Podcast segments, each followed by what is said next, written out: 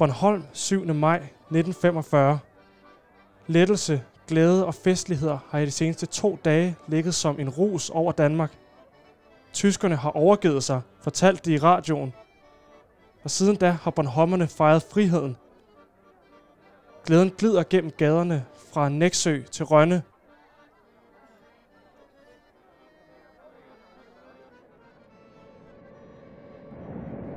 Pludselig bliver befrielsens ros til bekymring. På himlen kan de skimte krigsfly med røde stjerner under vingerne. Sovjetiske bombefly flyver direkte mod Bornholm.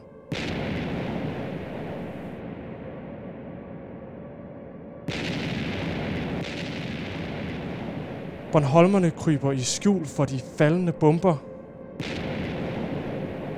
De kan høre ødelæggelserne omkring dem. Glas, tagsten, murbrokker, som ustandsligt faldt, synes man. De kunne høre øh, og se, øh, hvad der foregik, da bumpningerne fandt sted. Så det var nogle uhyggelige oplevelser. Det er ikke det eneste bombardement, som Bornholmerne bliver vidne til. Og mens de flygter fra bomberne, fortsætter resten af Danmark med at fejre befrielsen.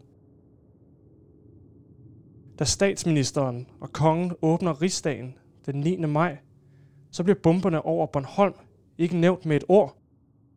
I stedet bliver Danmark erklæret atter frit, mens Sovjetunionen besætter Bornholm. Og den oplevelse kommer til at sætte sig i Bornholmerne. Man kunne simpelthen ikke få fat i, i, i myndighederne i København øh, for at få afværget øh, de, den katastrofe, man foreså. Og øh, det, var, det var nok det, der rystede Bornholmerne i det hele taget mest, at øh, Bornholm på den måde blev, blev glemt. Den 5. maj, dagen for Danmarks befrielse fra Nazi-Tyskland, sætter vi årligt lys i vinduet for at mindes dem, som kæmpede for Danmarks frihed. Men på Bornholm er det ikke alle, der ser glædeligt tilbage på de historiske dage i maj 1945. For få dage efter den danske befrielse blev Bornholm bombet og besat af Sovjetunionen, og der skulle gå næsten et år, før de forlod øen igen. Det her er historien om et bombarderet Bornholm, om tabte menneskeliv, om en passiv dansk regering og en følelse af svigt, der stadig sidder i nogle Bornholmer i dag. I den her podcast kommer du til at møde Bornholmere, som måtte flygte fra deres hjem, mens bomberne faldt omkring dem. Du skal høre om livet med en sovjetisk besættelse, der havde en barsk begyndelse. Og du skal høre om, hvorfor det tog næsten et år, før Bornholm blev frit som resten af Danmark. Jeg hedder Jeppe Tolstrup Bak. Du lytter til første afsnit af Besat på Bornholm. Bomber over Bornholm.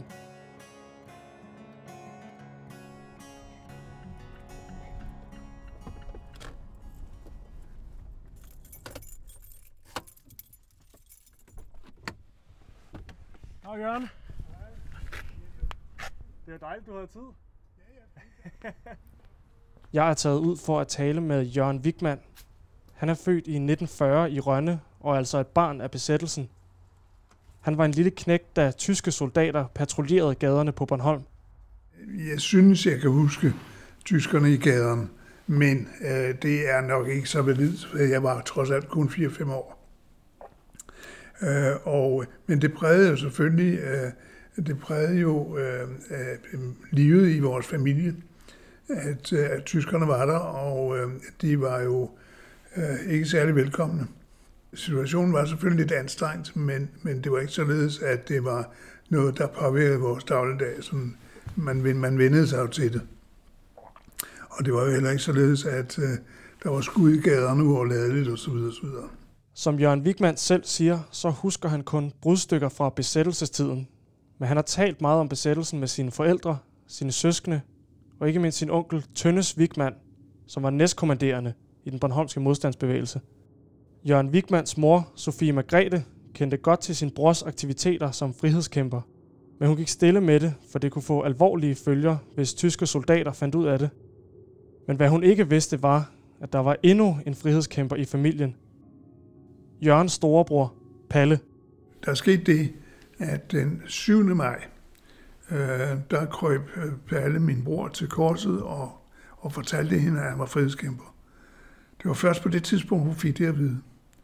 Hun blev aldeles rasende, øh, og det var meget sjældent, min mor blev aldeles rasende. Men det gjorde hun, og hun forlangte, at han skulle trække sig ud af det øjeblikkeligt, hvilket han jo selvfølgelig ikke kunne. Øh, og, øh, og det øh, var en, det første chok, hun fik.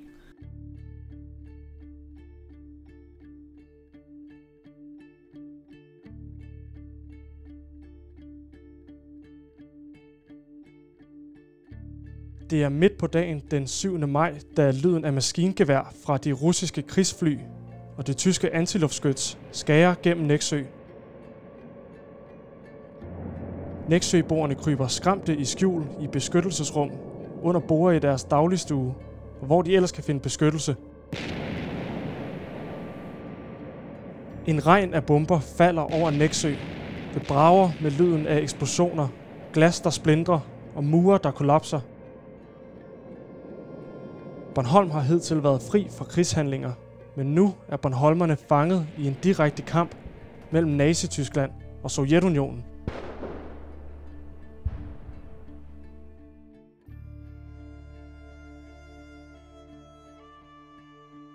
Stilheden efter stormen lægger sig over byen, og da Næksøboerne træder udenfor, bliver de mødt med synet af en by, der på et øjeblik har forandret sig til en krigszone. I horisonten forsvinder de sovjetiske krigsfly, og Næksøboerne kan ånde lettet op. Men i Rønne går de stadig rundt med befrielsens rus i kroppen. Der er ingen, der ved, hvad der netop er sket på den anden side af øen. Men så ringer telefonen hos modstandsbevægelsen i Rønne.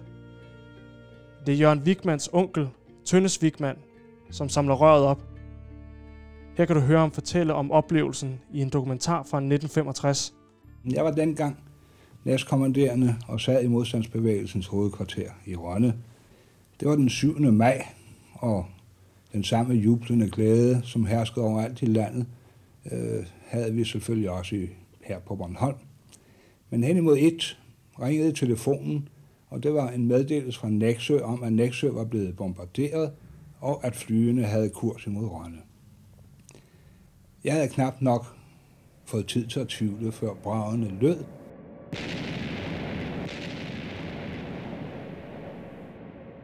Almindelig lammelse af befolkningen i byen opstod selvfølgelig. Det var det første komplet overraskende angreb, vi fik, både for Rønne og for Næksø, uden noget varsel. Rønne lider den samme skæbne som Næksø. Indbyggerne flygter, mens bomberne falder over byen –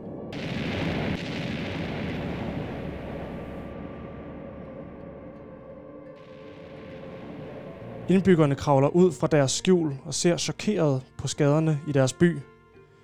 Familien Wigmans hjem står stadig, men andre har mærket den største konsekvens af bombardementet. 10 Bornholmere er blevet dræbt. Det påvirker en lille by som Rønne, forklarer Jørgen Wigman. Den lokale guldsmed øh, var en af dem, de forretninger, der blev ramt, og øh, indehaveren og en ekspedient blev dræbt.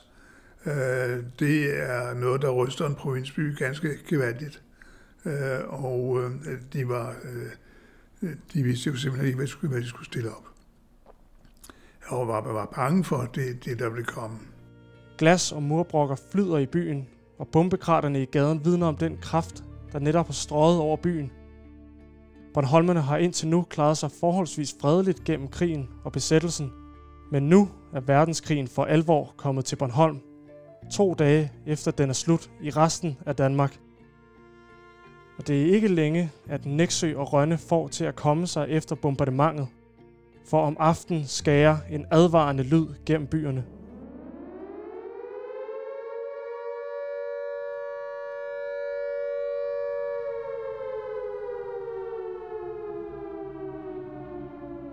Bombeflyene vender tilbage. De tyske tropper skyder mod skyggerne på himlen og Bornholmerne søger igen mod beskyttelse, mens flere bomber falder over byerne. Bomberne skaber redsel hos Bornholmerne, og de ved ikke, om de næste sekunder bliver deres sidste. Det er en oplevelse, der sætter sig i Sofie Margrethe Wigman. Hun skynder sig i kælderen og der sidder hun med sine børn og hører bravene omkring sig. Men tankerne går også til frihedskæmperne. Hun ved, at de har patruljeret i gaderne efter den tyske overgivelse, og nu frygter hun, at de ikke er sluppet væk fra de dræbende bomber. Det er de følelser, som hun i dagene efter bombardementet skriver om i et brev til sin søster. Så lød sirenen klokken kvart over seks cirka, og vi måtte igen i kælderen, og denne gang var angrebet endnu værre.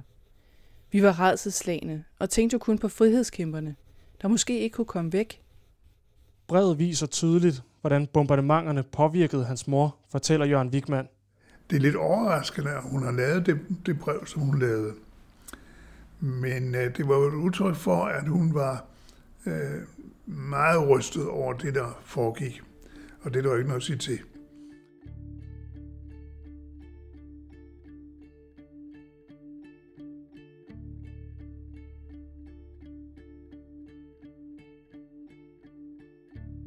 Kort efter bombardementet kaster sovjetiske fly løbesedler ned over Rønne. De er adresseret til de tyske kommanderende og lyder Til undgåelse af unødige ofre foreslår vi dem at kapitulere. Til forhandlinger om betingelser for øens og garnisonens overlevelse bedes udsendt nogle forhandlere til havnen i Koldberg inden kl. 10 den 8. maj. Vi garanterer for, at der ingen fare er for sejladsen. Luftfartskommandør, Oberstløjtnant Slepenkov.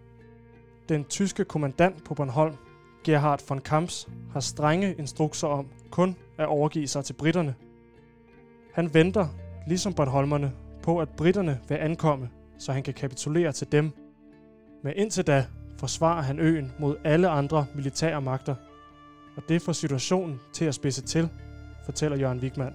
Ja, det var jo, det var jo temmelig forvirrende, øh, fordi øh, de troede jo, de troede jo, at øh, så var Bornholm også befriet. Indtil de fandt ud af, at øh, den tyske kommandant von Kampf, han øh, nægtede at overgive sig. Øh, han ville kun overgive sig til englænderne. Og øh, som følge deraf, så øh, opdagede Tønnes, som jo var som næstkommanderende, havde kontrollen over øh, alle de frihedskæmpere, som havde sluttet sig til øh, modstandsbevægelsen.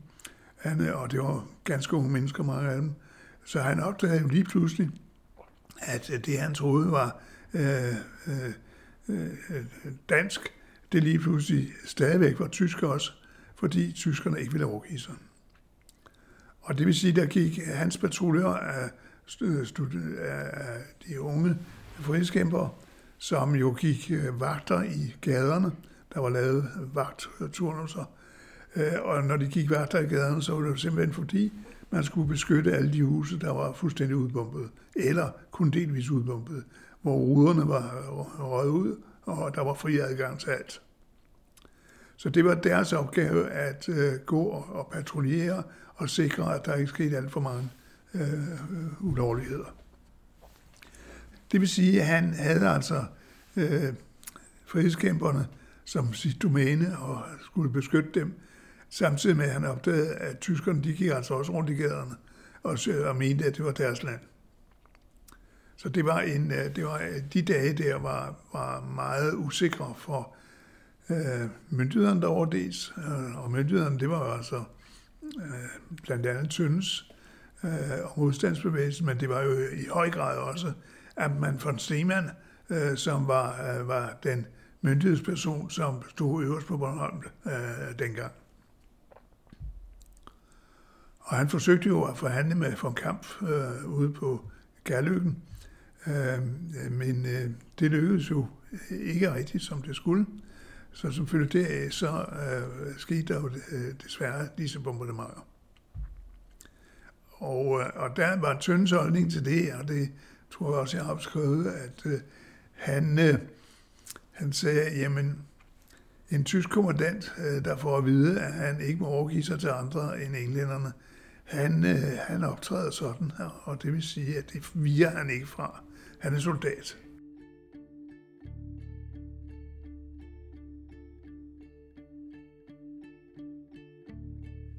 Det om aftenen, der sker det, at øh, en, en stor del, heldigvis, øh, blev evakueret om aftenen den 7. maj.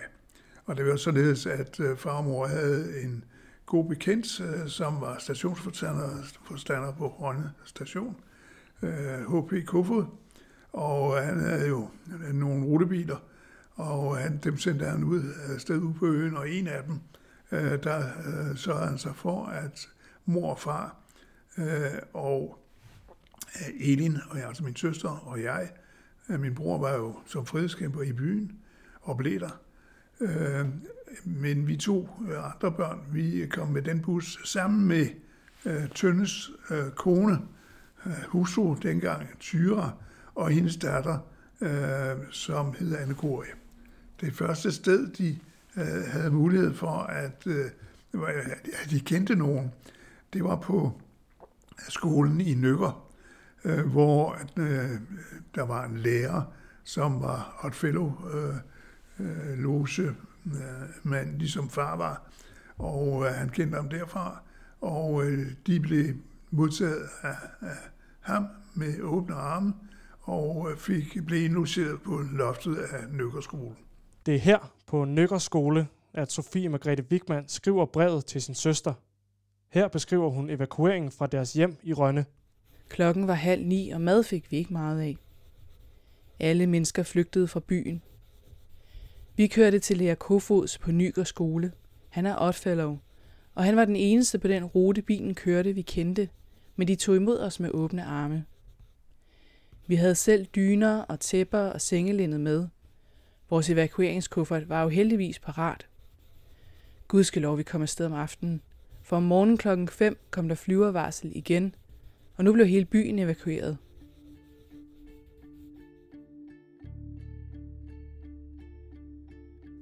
Om morgenen den 8. maj spreder frihedskæmperne og myndighederne sædler i Rønne. Med tykke blokbogstaver proklamerer de, evakuering er beordret. Samtlige indbyggere skal forlade byen, med undtagelse af blandt andet sygehuspersonale, brandvæsen og civilbeskyttelsesmandskabet. Person for person bliver Rønne rømmet for beboere, der bærer oppakning til de kommende dage. Tag ikke mere med, end de kan bære eller medføre på vogn, cykel barnevogn eller lignende, står der i evakueringsordren. Alt unødvendigt efterlades blandt glasskov og murbrokker i byen. Fra Nøkker skole godt 7 km fra Rønne kan Jørgen og familien se røgen stige op fra Rønne, da sovjetiske fly igen kaster bomber over byen. Som Jørgen fortæller, befinder hans bror og onkel sig stadig i byen. Hvis man øh, prøver at sætte sig ind i, hendes øh, situation øh, dengang. Øh, hun var en meget følsom menneske, og hun var meget kærlig. Øh, det øh, har været en ganske rusten oplevelse for hende. Og øhm, øh, ganske, øh, skal vi sige, uvandt, og, og, og hun var jo i den situation, hun havde levet en, tryg, en tryg tilværelse indtil da. Øh, så kom tyskerne, og det var til at leve med, men Øh, det her bombardement, det var jo altså så rustende, at øh, øh, det hele blev trukket væk under, at tæppet blev trukket væk under den. Og det er noget af det, der rører mig mest i dag, det er, at øh, det må for en 39-årig kvinde øh, være øh, en ganske forfærdelig oplevelse, ganske uvarslet at, øh, at opleve noget sådan, når, hvor hendes kære er øh, så, øh, skal vi sige, udsatte, uden at hun kan gøre noget som helst. Det synes jeg er tankevækkende. En af hovedpersonerne bag evakueringen af Rønne var Jørgens onkel, Tønnes Vigman. Han var blandt dem, der blev tilbage i byen, mens bombeflyene dukkede op på himlen. Her fortæller han i 1965 om bombardementet. Angrebet var ventet den 8. maj kl. 10. Det kom kl. 9.20. Vi havde glemt at øh, korrigere for den time forskel, eller den times forskel, der var imellem russernes tid og vores tid. Det overraskede os i hovedkvarteret. Vi måtte derfor i beskyttelsesrum, hvor vi sad under bombardementet, som i øvrigt i, min, i mit minde er et infernalt spektakel, ikke så meget af bravende, mere af glas, tagsten, murbrokker, som ustandsligt faldt, synes man.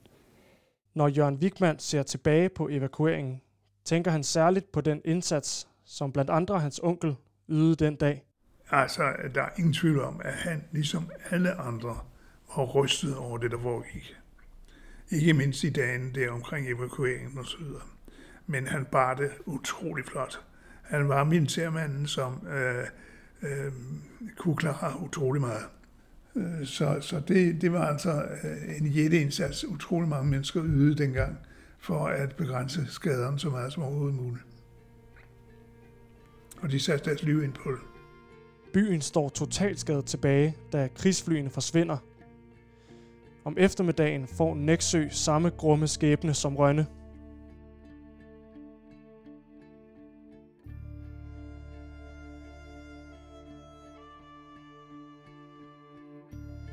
Samme dag som bomberne falder over Bornholm, bliver rigsdagen genåbnet med taler af statsminister Wilhelm Buhl og kong Christian den 10.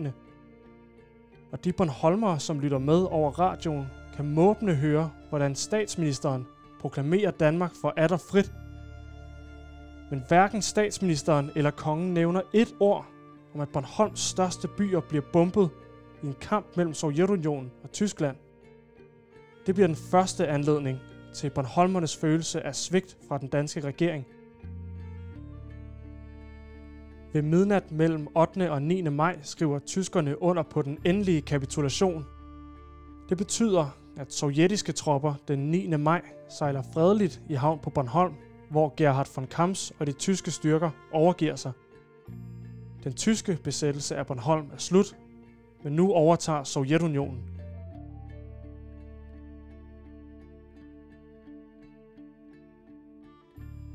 I Rønne og Næksø vender nogle af beboerne tilbage til de voldsomme skader i byen. Her fortæller Tønnes Wigman i et gammelt interview. Ødelæggelsen var ganske omfattende. For Rønnes vedkommende, dengang havde man øh, 3200 huse, og af dem blev de 2900 beskadiget. Cirka 250 totalt ødelagt. Igen andre 125 så ødelagte, at man øh, valgte at bygge dem op igen. For Nexøs vedkommende tilsvarende, at de 900 huse blev de 850 øh, beskadigede, og en tilsvarende procentdel, som i Rønne totalt ødelagt og måtte rives ned. Næsten alle offentlige bygninger i Nexø blev beskadiget. Da Jørgen Wigmans far, Karl H. Olsen, kommer til Rønne for at se til familiens hjem og sin jernbanekiosk, oplever han, hvor barske de første russere på Bornholm var.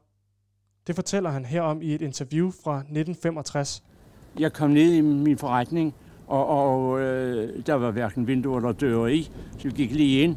Og der stod et par grænvoksne russere, og de var ved at ekspedere sig selv. Og, og, og jeg gjorde dem sådan lidt øh, skånsomt opmærksom på ved hjælp af, af fingersproget, at det var mit af det her.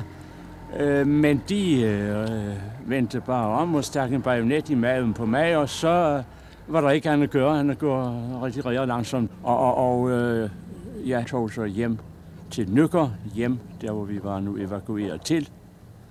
Og øh, der var det jo, at jeg øh, havde spekuleret på, hvordan jeg nu skulle få fortalt min kone, at vi hverken havde hus og hjem mere. Men øh, det første, min kone hun spørger om, det er, hvordan har Palle det? Palle, det var vores ældste søn, som var frihedskæmper, og, og som vi havde efterladt ind i Rønne, da vi tog evakuerede øh, mandag nat. Og, og øh, det var det, der havde interesse, og, og, og da øh, jeg kunne forklare og fortælle min kone, at han havde det godt, jeg havde mødt ham, ja, så var det ligesom, at det, man tænkte ikke så meget over det mere materielle. Først nogle dage efter, da vi så gik og rodede i ruinerne, så faldt der jo et par tårer deroppe selvfølgelig. De første dage efter bombardementerne var særligt hårde for Jørgen Wigmans mor, fortæller han. Hun øh, så jo, øh, øh, havde jo svært ved at få øje på, øh, hvordan det nu skulle gå, når deres hjem var, var ryddet med, med jorden. Altså, at, øh, de ikke havde noget hjem, de havde ingen møbler, de havde ikke noget tøj, de havde ikke noget som helst. Øh, Øh, og øh, i dagene derefter, den, øh, efter bombardementet. Bornholmerne er lettet over, at kampene er overstået, og russerne bliver, trods bombardementerne, modtaget som befriere. Men der hersker også en nervøsitet blandt Bornholmerne over de nyankomne.